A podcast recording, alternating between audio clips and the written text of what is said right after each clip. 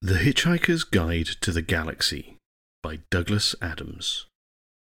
The podcast versions of the original Facebook live readings during the coronavirus outbreak by Matthew Ogden, the Bearded Wit.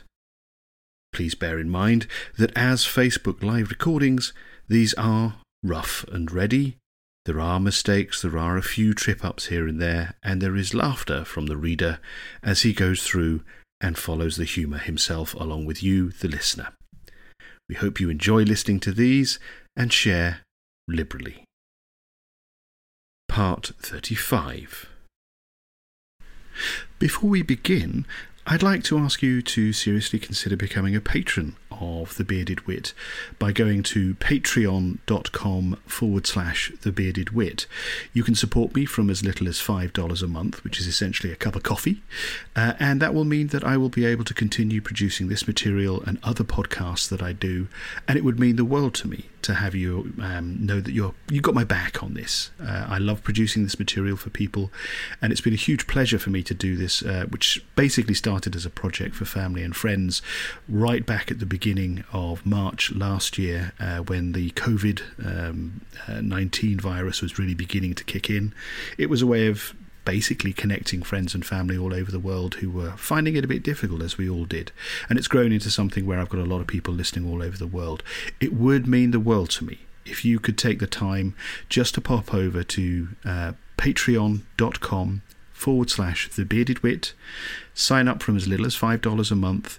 As I say, uh, it's a cup of coffee it would mean the world to me because the more of you guys, you fabulous people out there that do it, the more I'm able to do more of this stuff for you on an ongoing basis. No obligation, but if you can, I would be so deeply grateful. Also, if you could take a moment to pop over to Facebook and uh, give The Bearded Wit a like and follow, uh, and also go over to my new YouTube channel as well. Um, just search for The Bearded Wit uh, and subscribe. Uh, I'll be putting all of the live readings, slightly edited um, and cleaned up a bit, uh, onto that uh, over the coming weeks. Um, but yeah, join up, get involved, like, share, follow, subscribe, do all the usual social media things. Okay, on with the reading. Thanks very much, everyone. To recap, we are now into And Another Thing, which is the sixth book of three in the Hitchhiker's Guide to the Galaxy trilogy. Uh, and it is the book, the final book that was penned by uh, Eoin Colfer um, uh, with the um, support of uh, Douglas Adams' widow. Um, when, as I mentioned last week, when he finished Mostly Harmless, uh, Douglas Adams um, made comment uh, along the lines that he was he saw there being a sixth book in the series because actually Mostly Harmless is actually whilst brilliant, it's also quite bleak. Um, and he wanted to leave the whole thing with more of an uplift at the end of it than than people got with uh, with mostly harmless. Um, and unfortunately, of course, tragically, um, uh, the way things w- worked out, uh, we lost um, Douglas, uh, and and he never got around to penning that. But Eoin Colfer came up with some great stuff in, in conjunction with Dirk Maggs, who was a long-time producer of the radio series, uh, and um, came up with what we're working on at the moment. So we have to recap.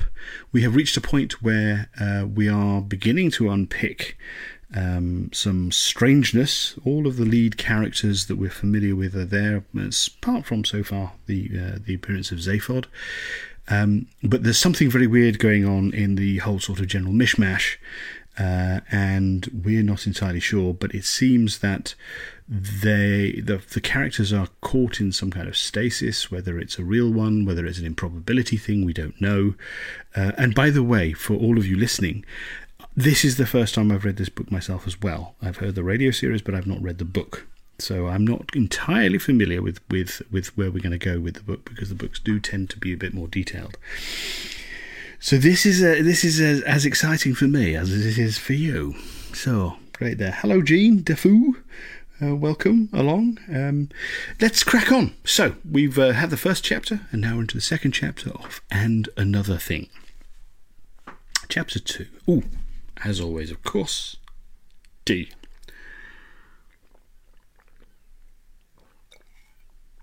Oh God Almighty! Tea sound, tea drinking sound effects. There, I do love tea so much. Okay, right. Ford Prefect explored the room of sky breathing on the walls to see if the surface fogged, pulling horrible faces to check for a recoil factor, and eventually touching it gingerly through his sleeve. When the material of his shirt did not have its electrons excited to a higher temperature, Ford deemed it safe to poke the wall with his finger.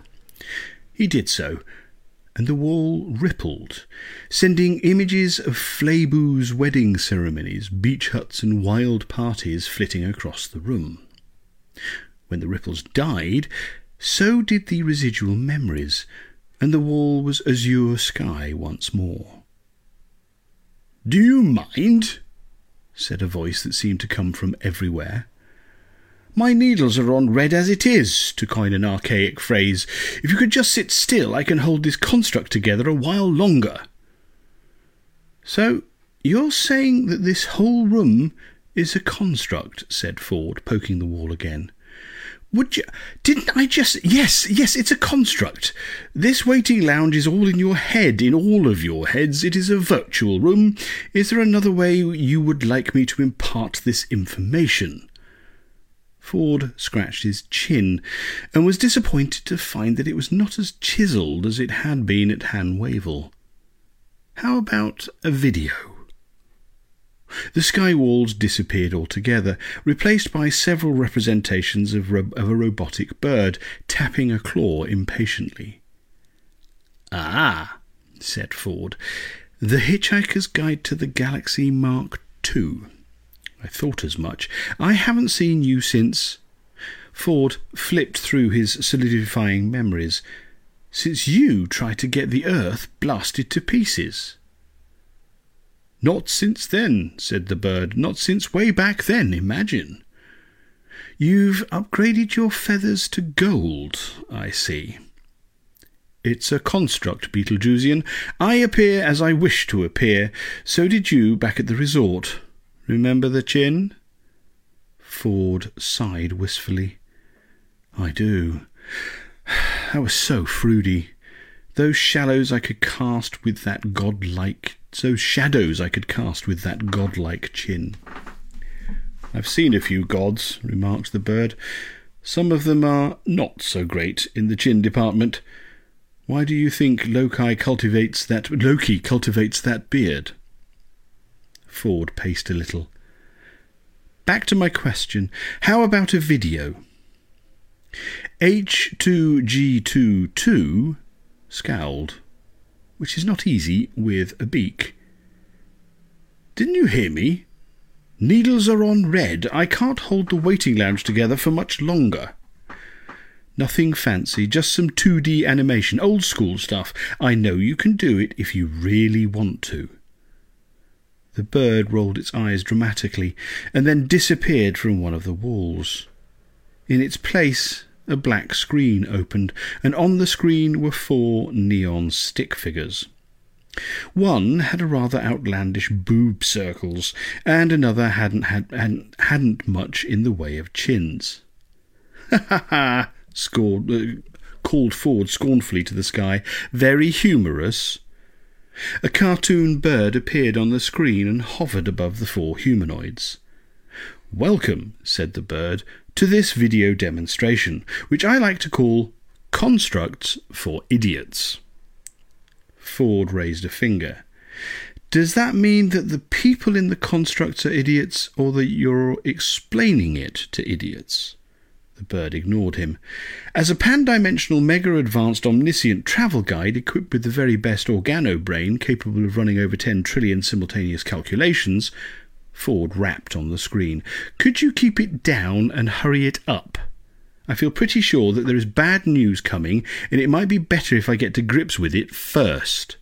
Some people in this room don't handle bad news so well. I'd like to have a chance to massage the truth a little before I present it. Well, if you'd stop wittering on. I am stopped. Go ahead, please. The bird cleared its throat in a wholly unnecessary manner. As I was saying, as such an advanced biohybrid organism, it was a simple matter for me to poke a neuron beam into the dream centre at the back of each brain. Yours was a little hard to find, by the way, Betelgeusian. And then link the neural networks through a central server. That is to say, myself. Ford frowned. Show me some moving pictures, he said. On screen blue beams fanned from the bird's wingtips, entering the humanoid's heads through one ear, then exiting through the other ear and converging onto the H2G22's forehead. Hitchhiker's Guide to the Galaxy 2. H2G22.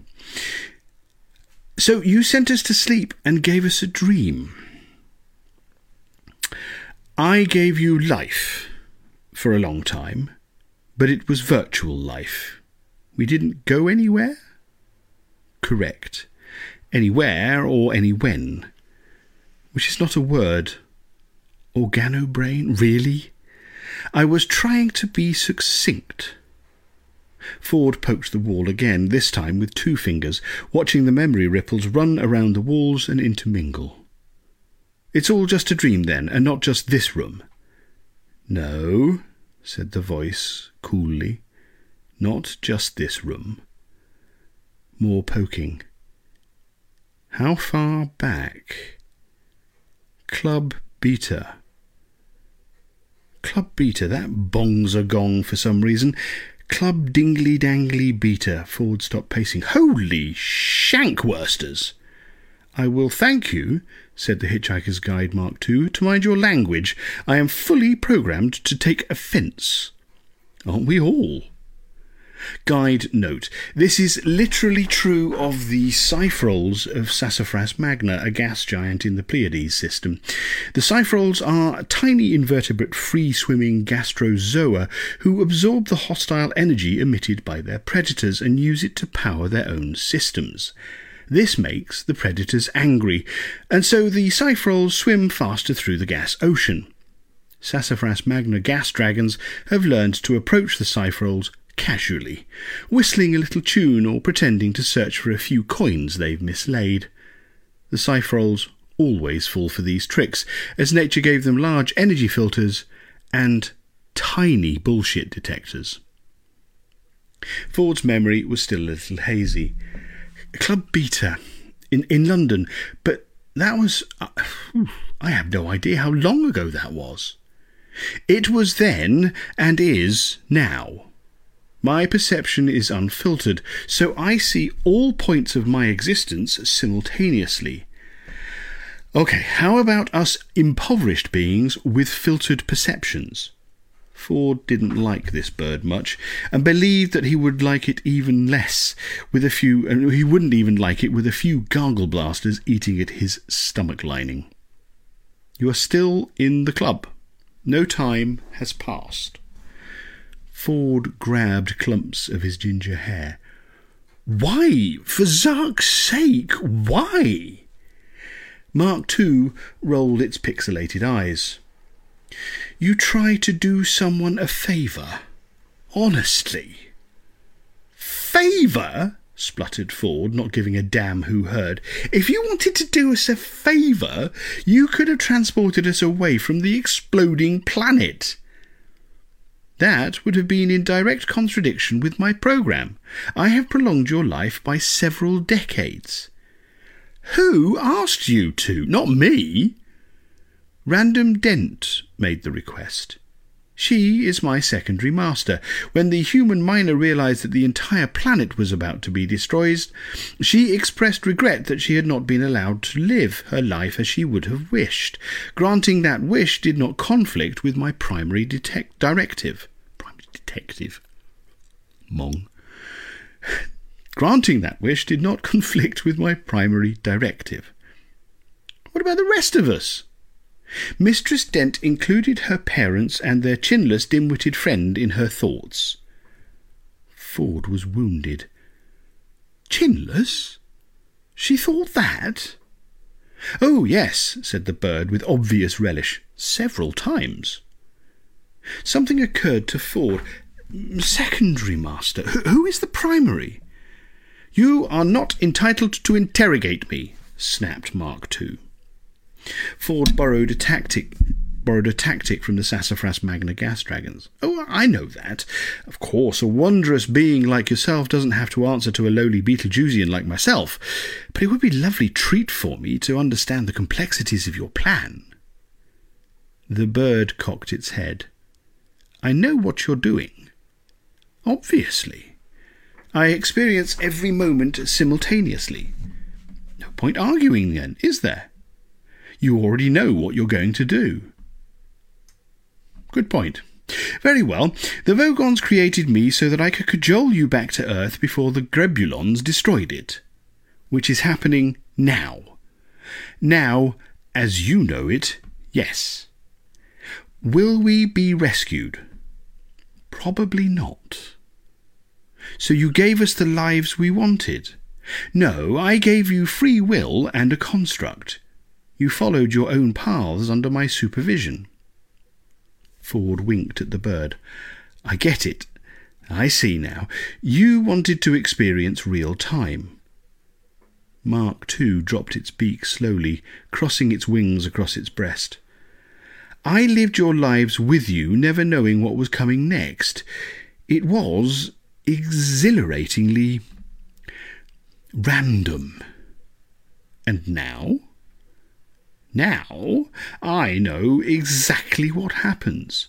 A hundred years of maintaining four universes has depleted my power source. I only lasted this long because I periodically combined two constructs for the past virtual twenty years. Perhaps I should have thought of that sooner. But linear time is so immediate. In five virtual minutes, this room will disappear, and you will be left on Earth facing the planet killer beams of the Grebulons. Ford's throat was suddenly too dry, and his thoughts too cohesive. How he missed cocktail hour. Five minutes. And counting, said Mark II, fading from view.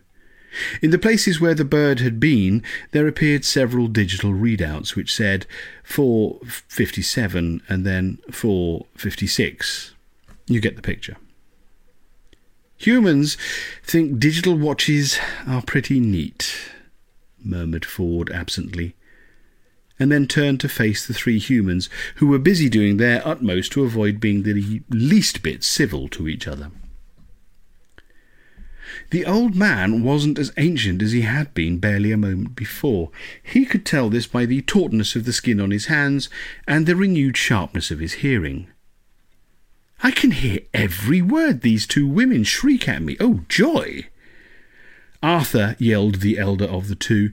Actually, sorry, Arthur, yelled the elder of the two. What? Okay. Arthur, yelled the elder of the two, actually yelled. He hadn't been yelled at in decades. Are you even listening to me? Trying not to, thought Arthur, keeping his head down. I hate her, screamed the teenager. She abandoned me, and now she wants to control me. How does that make sense? Arthur? Daddy? I am speaking to you, Arthur Dent. Arthur Dent. It fit him. It was him. Arthur Dent, mumbled Arthur Dent, and he wasn't happy to hear it. Is that all you have to say after all these years? I'm an old man, said Arthur hopefully. Leave me alone. Old? said the woman. What are you talking about, old? You look exactly the same as you did the last time I saw you. Exactly. How did you do that? It was as Arthur feared. All those years alone on his beach, and now he was back in the universe with people shouting at him, and no idea what was going on. How did I do what? Stay so young. I'm younger than you, and I look like a silicon implant after a night in the toaster. And why did I bother with all these refits? I should have retired, or brought random along with me, or other parents do it. Arthur resigned himself to the fact that there was no wishing himself back to the beach, and made eye contact. He saw a slim, darkish young woman with shoulder length curling black hair and chocolate eyes wearing a dark shimmering trouser suit. memories poked through to his consciousness. Trillian, you look beautiful. The brown eyes blinked. Screw you, Arthur. I didn't come here to be patronised. Sorry. Um, you look beautiful, miss. Arthur, I chose Zaphod at the party, so I live with it and drop that torch you're carrying. You need to see me as I am. My foot buzzes, for heaven's sake. Does it really? I didn't notice, and I would notice because my hearing has become pretty sharp just recently. Trillian placed two fingers on her left tibia, searching for the vibration that generally thrummed along her shin bone, keeping her awake at night. No buzzing. Mother, said Random behind her. Mum? Trillian noticed her fingernails were all her own, no acrylic falsies. I am young, well, youngish. H- how can this be? Time's running backwards. Mum! Just a minute, Random. Tickle your bloody yo-yo or something. Fertile is gone, Mum, and I'm no one again. Trillian realised the enormity of what had happened and rushed to comfort her daughter. It's okay, darling. We have our lives to live over. Random clenched her fingers into tiny fists. I don't want this life. I want to be president of the galaxy. Is that too much to ask? The president was gone, and in her place, a tear- tearful teenage goth. Guild note. Guide. Sorry, I'm getting into something completely different. Guide note. The goth phenomena is not confined to the planet Earth. Many species choose to define their adolescent periods with sustained truculent silences and the heartfelt belief that their parents took the wrong baby home from the hospital because their natural parents could not possibly be so mind warpingly dense and boring. While the adolescents of Earth advertise their feelings of isolation by wearing black clothing and listening to rock bands with names like Bloodshock and Sputum, the, the Hooloovoo, a superintelligent shade of blue, demonstrate their dissatisfaction with the universe by holding their breath until they turn deep purple, whilst the tubular Zingatularians, deep sea crustaceans, drive their parents demented by literally talking out of their arses. Trillian realised that her daughter was a child once more, and she hugged the girl with something close to ferocity. We have each other again, and Daddy's here too. Trillian's rush of enthusiasm was enough to make her dizzy. All the things that we can do together camping and getting earrings and stuff. So many protests to march in. You'll love those. Down with international conglomerates and all that. The future is yours. You will be galactic president again, I promise. Ford Prefect stepped into the conversation, waving his towel like a peace flag. I I hate to be the one leaving a bag of Slouflinian poo on your dream doorstep, but there may not be time to mount an election campaign for this particular planet. There might not even be time to secure the party nomination. Trillian asked Ford a question she had historically posed at least once per conversation. What the hell are you talking about, Ford? Ford raised his hands high like a preacher. All of this, all of this, it's a construct. Guide note. Throughout recorded history, people have used constructs to avoid reality. The cheapest way to escape despair is to take refuge in one's imagination. During the day, a person might be forced to work in a quimp slattery, but in the evening, that same person can be transformed by sheer force of will and imagination into a romper of feldsparks. Of course, billions of people have no imaginations, and for these people there are pangalactic gargle blasters. After two of those babies, the dullest, most both by the book Vogon will be up on the bar in stilettos, yodeling mountain shankies, and swearing he's the king of grey binding fiefdoms of Saxaquine. Unfortunately, this method of escape from reality only lasts for a couple of weekends, by which time the escapee will be quite dead. Cause of death usually being a rebellious liver packing its bag and exiting the host's torso via the nearest viable exit. Because liver desertion is not a nice way to go, most species have invented some form of construct to escape their daily lives. The most primitive constructs are cave paintings. Uh, unless you are a gill creature, then it is difficult to get the paint to stick, and if you try it on dry land, then the paint will be sticky, but so will your gills. Cave paintings lead to more sophisticated works, lead to books, first with pictures, then without back to pictures with television, onwards to 3D experiences, and finally interactive multisensory holographic constructs, better than the real thing. In the case of the Phlargathon gas swamps, much better than the real thing. The Gassians of Phlargathon were so peeved by their name and by the constant stink of Spirogyra invading their nostrils that they hired the hyper-intelligent Magratheans to build an idyllic construct that would be permanently occupied by every Gassian, except for a rotating staff awakened to service the virtual reality and keep the gas mines pumping. The construct was designed by the Magrathean A team of doctors Breetlewine, Zestifang, and Lassagne, who had won a Golden Lobe for their work on New Asgard. After 50, 15 years, the construct was ready to be plugged in and was named DBDZDLS in the name in, in the team's honour. For years, things were rosy, all happy snores and money in the bank, until the computer happened to randomly wake up five people who did not have the population's best interests at heart.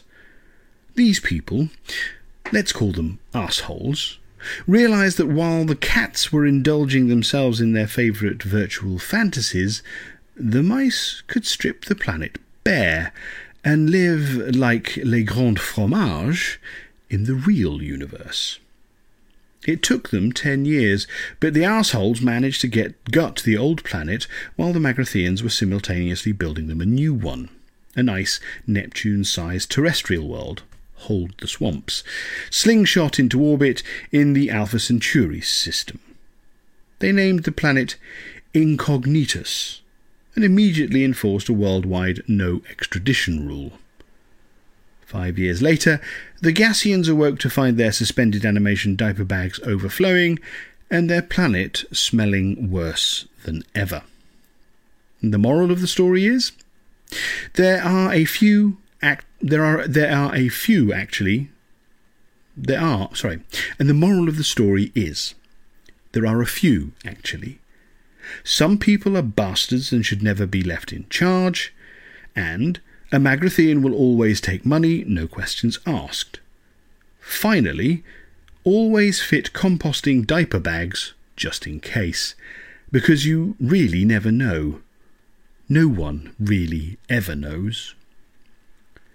Four minutes, Ford, said Arthur Dent seconds later, feeling confusion and powerlessness appear at his shoulders like two mates from secondary school who were great fun at the time, but now refused to move on like everyone else, and still thought fart cushions were hilarious. That is so bloody typical of this galaxy. I finally get my daughter back, and now you tell me we're all about to be blown to pieces in four bloody minutes. Ford punched his shoulder jovially. No, no, no, no. We go back to reality in four minutes. It will take the Grebulons at least thirty minutes to carve up the whole planet with death beams. It would be a lot quicker and uh, more cost effective with nukes. Ask the Vogons. You wouldn't catch them using death beams. You are wrong, said Ford. Sorry, you are wrong, Ford, said Trillian, pale with worry and anger. I remember, Club Beta. We survived that. Our Babelfish transported us to Milliways. I remember it clearly. Clearly? Do you really? Maybe not clearly, admitted Trillian. It was a long time ago. No, blurted Random. It wasn't Babelfish, it was unicorns. Unicorns, breathed Arthur, and he knew then that Ford was right. The Guide Mark II had let them supply their own method of escape. His own had involved uniting all of the Earth's superpowers. Clearly impossible. Yes, Arthur. A squadron of space unicorn rangers came to save us. I remember Sparkle Gem Truehoof. We were pen pals. Arthur hurriedly changed the subject before anyone could get started on the unicorn theory. In four minutes, this room will disappear, Ford, We'll be left facing Grebulon death beams, and you thought it would be a great idea to waste half of that time with your election campaign imagery. I didn't think it was a great idea, said Ford, who didn't get sarcasm unless he really concentrated, which he only did about once a year, usually when he'd had one last chance to press the correct button or the ship exploded. I thought it was an okay idea, on a scale of 1 to 10, maybe 4.5. Ford! Yes, Arthur, old mate. You're doing it again. Wasting time.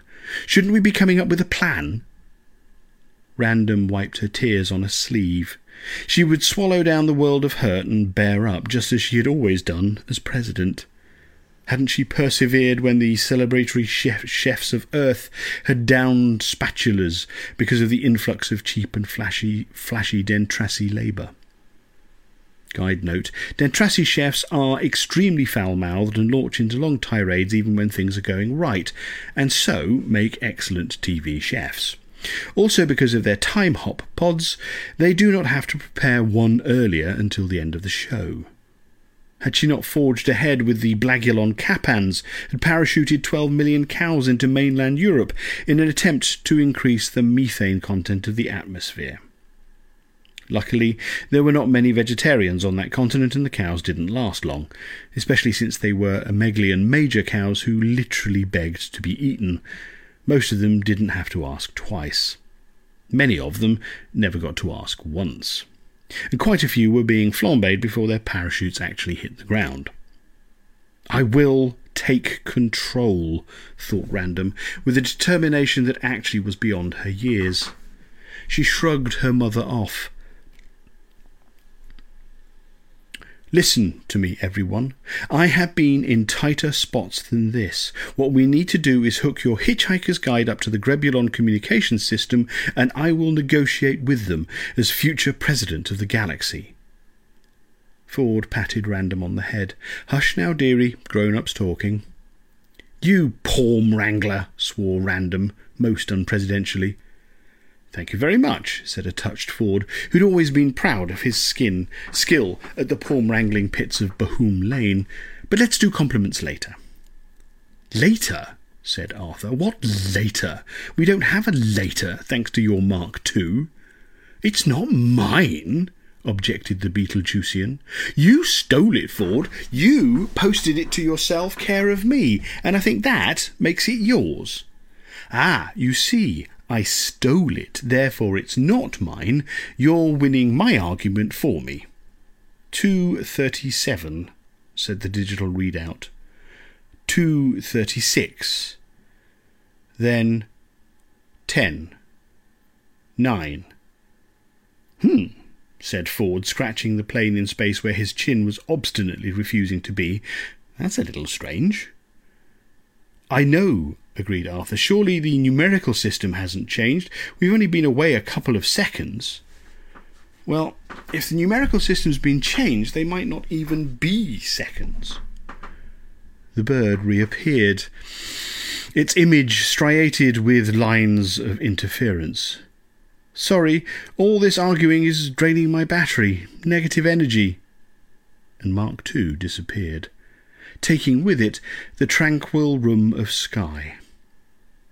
Arthur, Trillian, Random, and Ford found themselves deposited on the men's room's stairs in Stavro Mueller's swanky, until very recently, Club Beta, their memories of virtual lives dissipating like mist in the sunlight.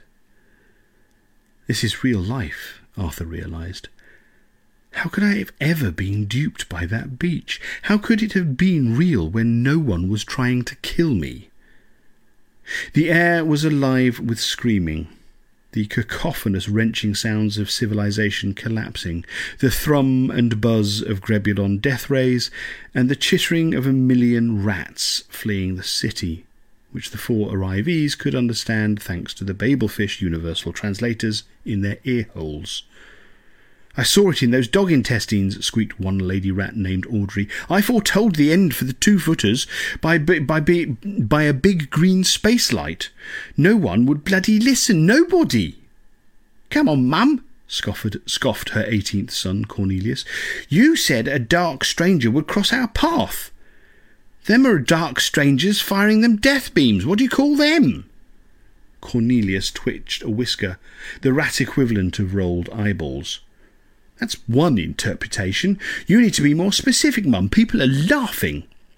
Cheeky beggar, said Audrey and scampered off down a drain. The rest of the rats said things like, Oh no!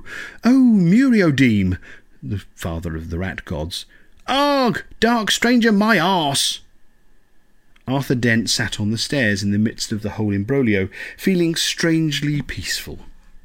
There was nothing to do but be happy for having loved someone once and having been loved in return. It was big, dying. Big. But not as big as it had once seemed. At the foot of the stairs, a sobbing random was being comforted by both Trillian and Tricia McMillan. Stupid bloody plural zone, thought Arthur. You leave one earth and come back to another. The Earth I left was destroyed, and the one I returned to has a Tricia McMillan who never travelled through space with Zaphod Beeblebrox. The infinite multitudinous possibilities of my home planet, the things I might have seen on another Earth, just down the probability axis. I might have made myself a nice cup of tea. Regrets, he sang absently in his mind. I've had a few, like all those days spent in detention Frankie Martin Jr. What a crooner. The green rays scythed closer now. Arthur could feel their heat burning one side of his face. That's going to peel, he thought. Hey, look, said Ford brightly. My blue suede shoes. Fruity.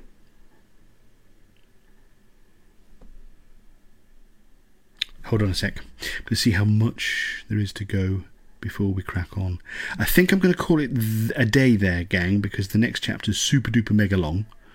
Uh, and it'll keep us going forever. So we'll catch up again, same time, same place, next week at nine o'clock. and I will have solved all possible technological foobars, such as we've had this week um, and everything will be fruity and hoopy. Yes? Thank you so much for joining me, as always, gang. We will crack on with another thing and another thing next week. 2100. One last appeal to you all, lovely listeners, uh, lovely viewers, to go to patreon.com forward slash the bearded wit and sign up to be a patron to support me in this. Um, and oh, oh, sorry, there's a comment here from Patrick Dickerson. Hold on. He says, Hey Matthew, thanks so much for the readings. A really cool idea. I'm an American living in Germany for an apprenticeship for stonemasonry.